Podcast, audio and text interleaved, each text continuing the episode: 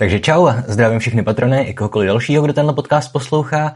A dnes bych se chtěl podívat na úplně nové téma, do kterého mě někteří z vás tlačí na Discordu, a sice na antickou literaturu.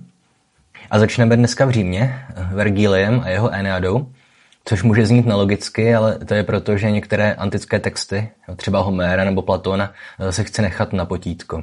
A zároveň to dnes nebude ani tak rozbor díla vyloženě, protože Eneada je příšerně dlouhá, má skoro 10 000 veršů, 10 hodin času to má jako audiokniha, takže chci spíš zmínit, o co se v ní jedná, jaký je její vztah k době, ve které vznikla a také jaké měla politické implikace. Jo, podobné zajímavosti, které většinou zas kdo ví, jak neřeším.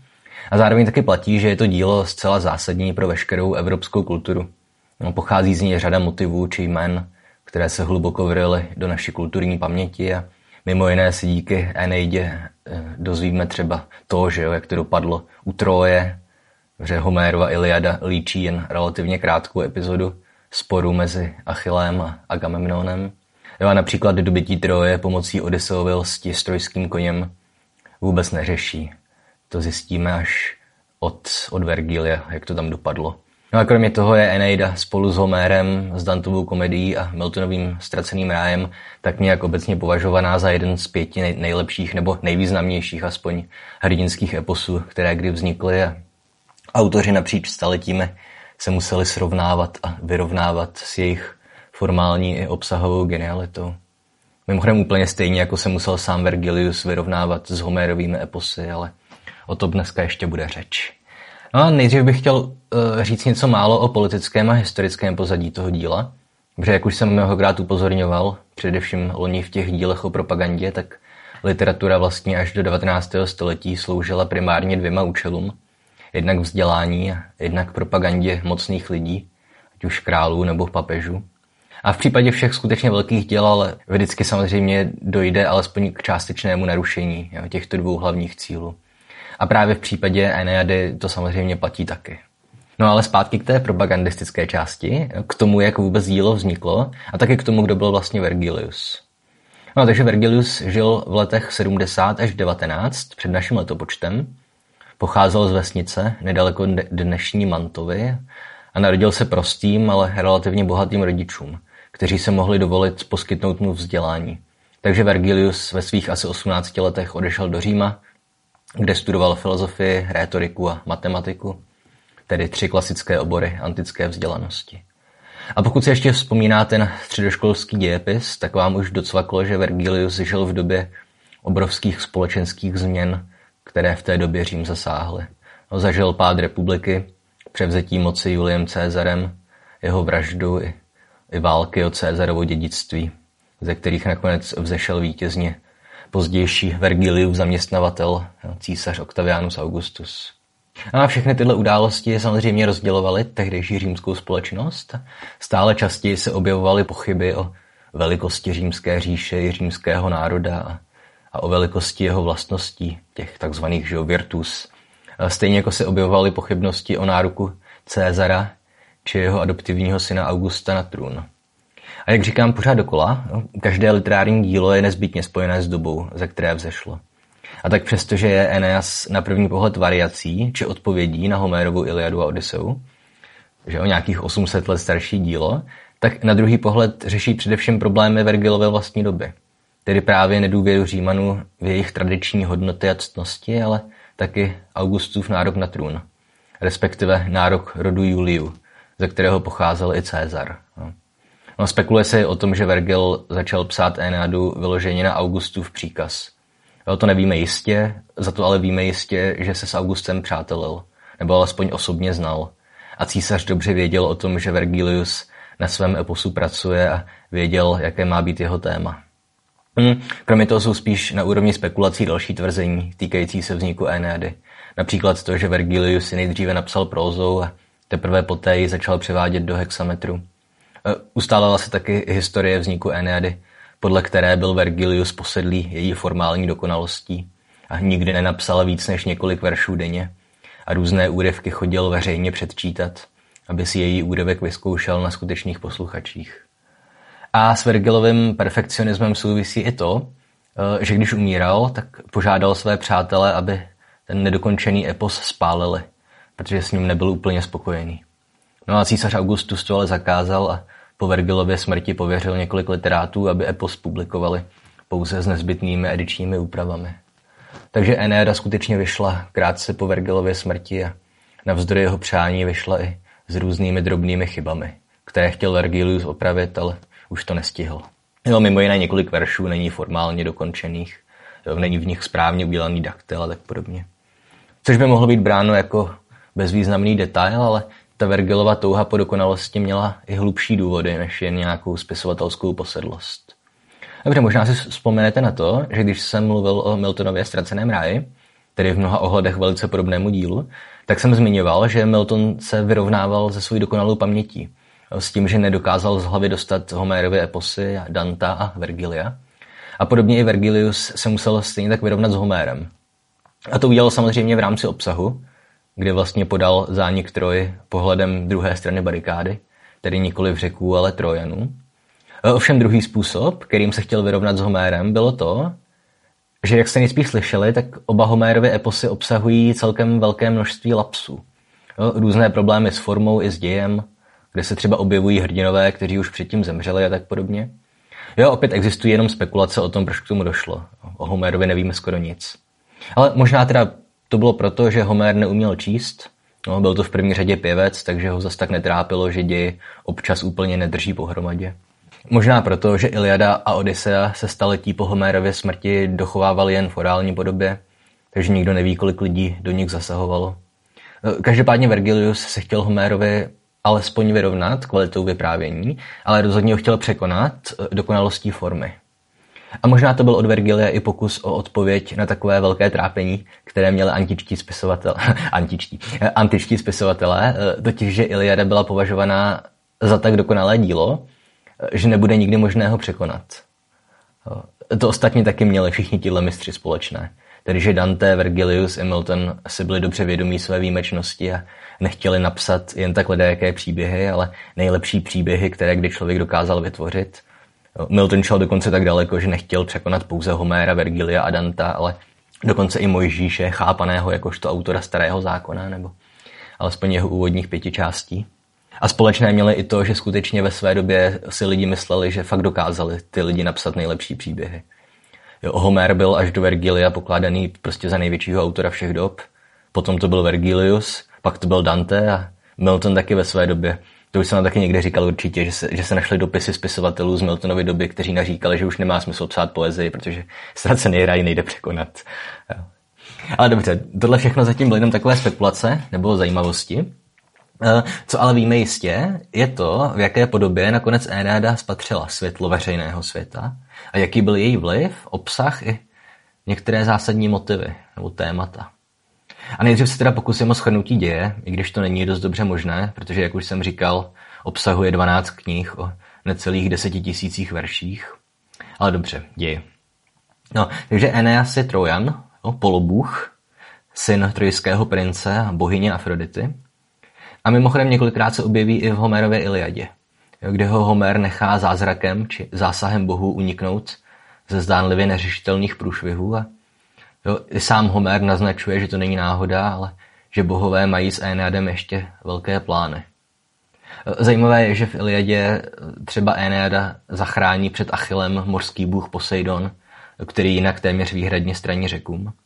No, každopádně ale v samotné Eneadě, hnedka v úvodní její knize, sledujeme Enease na cestě k pobřeží Itálie, kam se snaží uniknout většina lidí, kteří přežili vypálení a vyplnění Troje. A na scénu jako obvykle vstupuje bohyně Héra, Římaní ji říkali Juno a známe ji jako asi největší potvoru z antického panteonu, takovou tu hašteřivou a žárlivou manželku Dia. No ona má důvod být žárlivá, protože Zeus ji pořád dokola podvádí s různými smrtelnými ženami, takže Héra tráví celý život tím, že se mstí svým nevlastním dětem. No a jelikož Eneas je syn Afrodity, kterou Héra nemá ráda, protože ji porazila eh, ve finále souboje o královnu krásy, to taky všichni znáte, že? Paridův soud. No a tak ona na jeho loď pošle bouřku a místo toho, aby Eneas a jeho kamarádi dopluli v klidu do Itálie, tak, tak je bouře zanese až do do severní Afriky. No, nakonec se dostanou do Kartága, kterému vládne královna Dido, či Didona se někdy říká. Můžete ji znát taky pod uměleckým pseudonymem Dido. A Dido se Eneasy ostatních Trojanů ujme a až v tuhle chvíli se retrospektivně z vyprávění dozvídáme o tom, jak vlastně dopadl příběh, který načal Homer ve své Iliadě. Dozvídáme se o losti s trojským koněm, ale taky o tom, jak brutálně se řekové při plnění troje, troje chovali. O vraždě krále Priama a jeho synů, o smrti Eneovy manželky a tak podobně. No a Didona se nakonec do Enease zamiluje, i když to je opět spíš řízením bohu než z vlastní vůle. Oni spolu stráví noc v jeskyni. Ale opět řízením osudu a bohu nakonec Eneas z Kartága uteče a Didona kvůli tomu spáchá sebevraždu. Zapálí se, ještě se probodne. Eh, takže Eneas nejprve přijde o první lásku při plenění Troje, o manželku a o druhou přijde částečně vlastní vinou, částečně kvůli hráckám bohu. No a po útěku z Kartága už sledujeme putování Enease, opět velice podobné Odysseově cestě. Plaví se po středozemním moři, potkává různé postavy či nestvůry, známé již z Iliady a Odyssey. Po Odysseově vzoru taky se stoupí do podsvětí, taky se setká s Kyklopy, se Skylou a Charybdou a zažije další dobrodružství, více či méně podobná Odysseově návratu na Itaku. No tady už ale přichází první velký rozdíl mezi oběma autory, tedy jejich pojetí milostného příběhu, protože vztah Odysea a Penelopy je archetypem věrného manželství, kdy Penelopa čeká na Odysea 20 let, s naprostou věrností odmítá všechny nápadníky. Dokonce i Odysseův pes na něj, na něj věrně čeká a zemře až poté, co znovu spatří svého pána. No za to ale Eneasův milostný život je, je pravý opak. Jedna velká tragédie. Což je nakonec podtržené právě ještě scénou z podsvětí, kdy se Eneas setká s duchem Didony, ale ona ho absolutně odignoruje. Chybí jakékoliv pochopení nebo dokonce soucit. A Didona na něj vůbec nepromluví a zklamání vůči němu si očividně odnesla až za hrob. Na rozdíl od Penelopy, která si lásku k Odysseovi odnese až za hrob. No a co je ještě důležitější, co se týče scény v podsvětí, to už je zase teda důležitější spíš pro nějaké politické implikace, tak Vergilius spatří i budoucnost. Jeho založení Říma vlastními potomky vidí svého syna Jula Ascania, jak zakládá osadu, z níž později Romulus vybuduje Řím. A jak už asi správně tušíte, tak k potomkům Jula Ascania nebo Romula se řadil i Julius Caesar, nebo právě císař Augustus. No, takže tahle pasáž se obvykle uvádí jako klasický případ nějaké literární propagandy. Protože Vergiliovi se povedlo pomocí téhle nesmrtelné prosy obhájit Augustův nárok na trůn. Udělal z něj potomka nejenom Jula ale dokonce i Romula a, a poloboha Enease.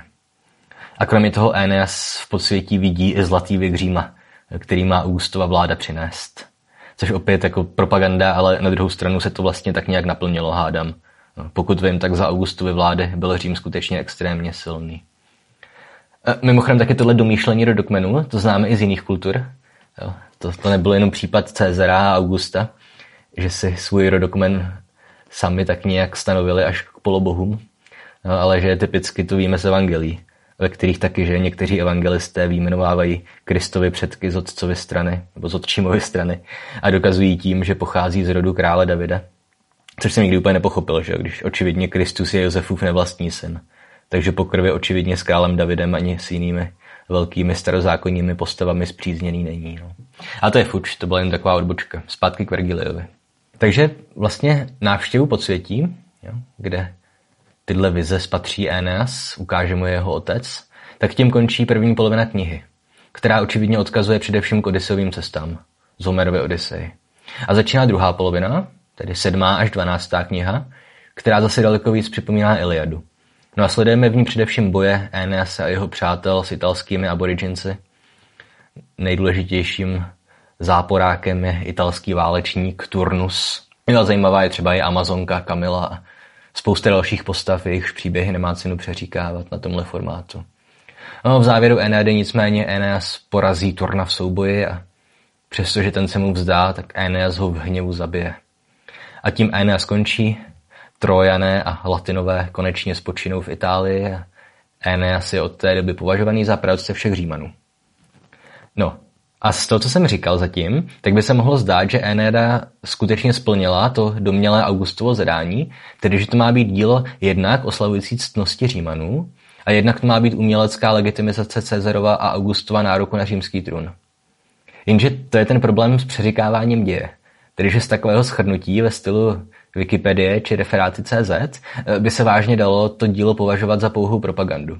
I když geniálně formálně zpracovanou.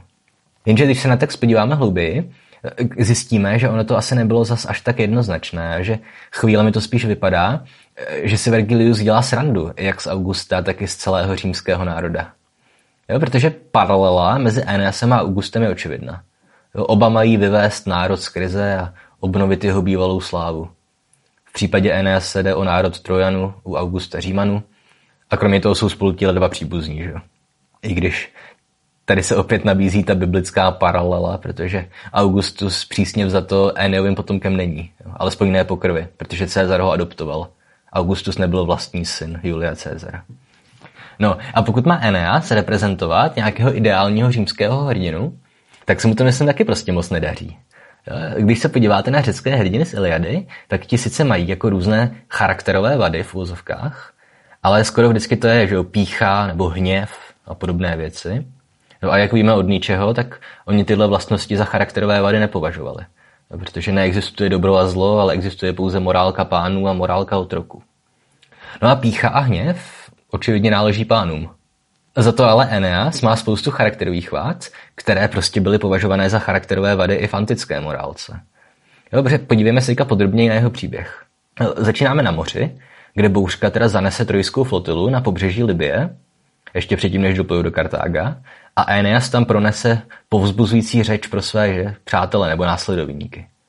No problém ale je, že si celou tu řeč vytáhne ze zadku a že lže a ve skutečnosti neví, kde jsou a co budou dělat a Eneas je stejně zoufalý jako všichni ostatní. Jo, takže hnedka v úvodní knize se protagonista ukazuje jako člověk, který umí mluvit, ale nemá moc co říct. No a co o něm zjišťujeme dál? Je to miláček bohu. A jak víme už z Eliady, jo, neustále se dostává z prekárních situací nikoliv díky vlastním schopnostem, ale díky zásahu vyšší moci. Jo, vlastně Eneas si celou dobu jen hračkou nebo nástrojem bohu. Sám udělá jen málo. Jo, dokonce i jeho láska k Didoně je jenom součástí božského spiknutí. A tohle všechno asi nebylo viděné jako a priori negativní věc, pokud to vztahujeme k celému římskému národu. Jo, pokud chápeme Enease jako reprezentanta celého Říma. Protože se zatím ukrývá ten koncept zásahu vyšší moci. Jo, tedy představa, že Římani jsou národ vyvolený bohy, což by ospravedlnilo jejich nárok na tu imperiální vládu nad celým známým světem. I tady mimochodem můžete vidět paralelu s národy knihy, jo, i když u Židů je to spíš obráceně. Že? Tedy, že jsou sice taky vyvolený národ, ale spíš ve smyslu národ vyvolený trpět, či být trpěn. A možná i zatím bychom mohli hledat nějaké důvody, proč Židi přežili dodnes, zatímco po Římanech zbyly už jen architektonické nebo literární památky, ale to už by byl až příliš metizující výklad dějin, který sám kritizuju na jiných místech, takže se do toho pouštět nebudu. A mimochodem, když už jsme u těch božích zásahů a proroctví, Eh, tak tedy v rámci výkladu o propagandě v Enédě stojí za zmínku ještě jedna věc. No a sice, že Héra jako nenávidí Enéase, především z toho důvodu, že existuje opět nějaké proroctví, všude samé proroctví, že jo, v antické literatuře, eh, podle kterého Eneas nebo jeho potomci zničí Kartágo, které je shodou okolností Héřino oblíbené město. A jak nejspíš víte z dějepisu, tak k tomu skutečně došlo i ve skutečnosti. Protože v polovině druhého století před naším letopočtem eh, skutečně po dlouhých bojích mezi Kartágem a Římem, o těch takzvaných punských válkách, eh, k Římani Kartágo dobili a srovnali ho kompletně se zemí a v podstatě provedli genocidu Kartaginců. Vyvraždili jich většinu a zbylých asi 30 tisíc prodali do otroctví. Takže tím kompletně zničili jeden z nejmocnějších národů antické doby. Pověst praví, že taky ostatky Kartága zasypali solí, aby už nebylo možné tam vybudovat nějaké nové město nebo znovu vybudovat celou kartákskou říši. Ale to, nejspíš není pravda, si myslím. Že Římani tam později vybudovali nové pořímštěné Kartágo. No a pokud to, celé Vergilius podává jako výsledek proroctví a božího zásahu, eh, tak nám to může zavánět nějakým ospravedlňováním genocidy. Že? My tím krve z vlastních rukou. Protože se určitě našla spousta Římanů, která se s ničím Kartága nesouhlasila. Že? I když samozřejmě můžeme opět argumentovat, že to v té době byla běžná praxe. Ale Ale jako já nejsem historik, ale přeci jen si myslím, že kompletní ničení a vyvražďování měst zase jako tak úplně běžné taky nebylo. Že daleko užitečnější bylo pro krále a vojevůdce města dobývat a podrobovat si. Ale jinými slovy, zkrátka Římani udělali s Kartágem totéž, co udělali řekové strojou. A řekové jsou v Enédě vidění jako hlavní nepřátelé. Ale dobře, v první knize teda vidíme Enease jako na jedné straně miláčka bohů a schopného řečníka, na druhé straně ale nemoc silného vůdce a tlučhubu. No a ve druhé knize se konečně dozvídáme, co už jsme samozřejmě tak nějak tušili, tedy jaká byla Éneova role při plnění Troje. No, v první řadě Éneas z Troje utekl, místo aby zůstal a bránili posledního dechu, jako třeba král Priamus a jeho synové. A sice to není vyloženě tak, že by prostě jenom utekl při první známce toho, že prohrávají a celkem statečně jako bojuje, ale nakonec přeci jen v Éneově případě zvítězí put sebezáchovy nad hrdinstvím. Což zní logicky z dnešního úhlu pohledu, ale antická morálka vyžadovala, že zůstanete a budete bojovat až do konce. Hm. A kromě toho se ještě při útěku z Troji pokusí zabít královnu Helenu, kterou viní z toho, že pád Troje způsobila, přestože ona byla taky jenom nástrojem v rukou bohu. No a kromě toho pak na útěku ještě Eneas jak si zapomene na vlastní manželku, která nakonec v Troji zahyne. No. A to už jsem taky zmiňoval, že na rozdíl od Odysea, který je symbolem věrného manžela, tak Eneas v rámci vztahu podělá na co, na co sáhne. Přijde o manželku a později nepřímo zaviní smrt milenky Didony. A její smrt není podávaná ve smyslu té nějaké tragické nešťastné ztráty, ve stylu Roma a Julie, ale Dido umírá vlastní rukou a zklamaná a vlastně znechucená z Enease. A opět, jak už jsem říkal, tak tu znechucenost a zklamání mu dává najevo i při jejich pozdějším setkání v podsvětí. No a tím se ještě můžeme vrátit taky k ospravedlňování genocidy Kartaginců, protože Didon před smrtí prokleje Enease a vyhlásí, že Kartágo a Řím spolu budou bojovat na věky, nebo že Kartágo a Řím budou věční nepřátelé. No a když už spolu musíme bojovat na věky, tak prostě pokud jsme jednou Kartágo dobili, tak je lepší ho rovnou srovnat se zemí, že jo? Protože pak už nebudeme muset bojovat na věky. No a ještě jedna věc, kterou chci na závěr zmínit, týkající se závěru knihy, tedy v první polovině Eneady vidíme Enease jakožto takového po všech směrech slabšího Odysea. No, taky jako putuje, že jo, ale je to horší vůdce, je méně statečný, není věrný své ženě a určitě není tak chytrý. No a ve druhé části se Eneas mění v takovou po všech směrech horší kopii Achillea. Jo, mimo jiné přímou inspiraci Iliadou a Achillovým příběhem vidíme jo, na vztahu mezi Eneasem a nepřátelským vůdcem Turnusem, jo, který je ten vztah je paralelou rivality mezi Achillem a trojským hrdinou Hektorem. Protože, jak víte, aspoň z filmových zpracování Iliady, tak e, Achilles odmítá bojovat před Trojou, ale nakonec Hektor zabije jeho oblíbeného přítele nejspíš milence Patrokla. Jo, Hektor ho zabije omylem, protože ho považuje za Achillea, jelikož Patroklos si předtím vypůjčil Achilleovo brnění, aby Troja nevyděsil. No a stejně tak Eneas má svého oblíbeného přítele, no, Palase, kterého v bitvě zabije Turnus. No, stejně jako Hektor zabil Patrokla. A stejně jako v případě Iliady eh, vyzve Achilles na souboj Hektora a zabije ho, tak i v závěru Eneady eh, vyzve Eneas na souboj Turna. A když ho porazí a Turnus se mu vzdá, Eneas ho zabije bezbraného. Jo, v hněvu, protože vidí, že Turnus má na sobě palasův opasek. Takže Eneas se opět daleko spíš podobá brutálnímu Achilleovi, než svému příbuznému Hektorovi který byl takový Mirek Dušín na Homérovy poměry. A sám Achilles jako nezabil Hektora bezbraného. Achilles ho prostě zabil v souboji. Takže, no, co se snažím v dnešním díle říct? No, že Eneada je nejspíš formálně i příběhově propracovanější než Homérovy eposy. To očividně nedokážu posoudit, protože nedokážu přečíst originály. Nicméně je to literární úzus, tohle. Za to ale pokud jde o obsahovou stránku, tak v Homérových eposech vidíme úplně jasně ideál řeckého hrdiny. Ať už je to Odysseus, Patroklos nebo Achilles.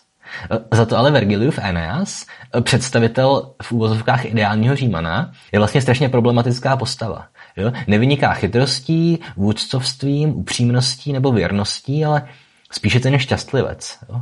Nástroj v rukou bohu. A když už se v závěru konečně stane alespoň obávaným válečníkem, tak daleko spíš, než ty, než ty své ušlechtilé trojské předky, připomíná nenáviděné řeky. Jo, Achillea či Agamemnona. Takže co vlastně Vergilius v Henédě udělal?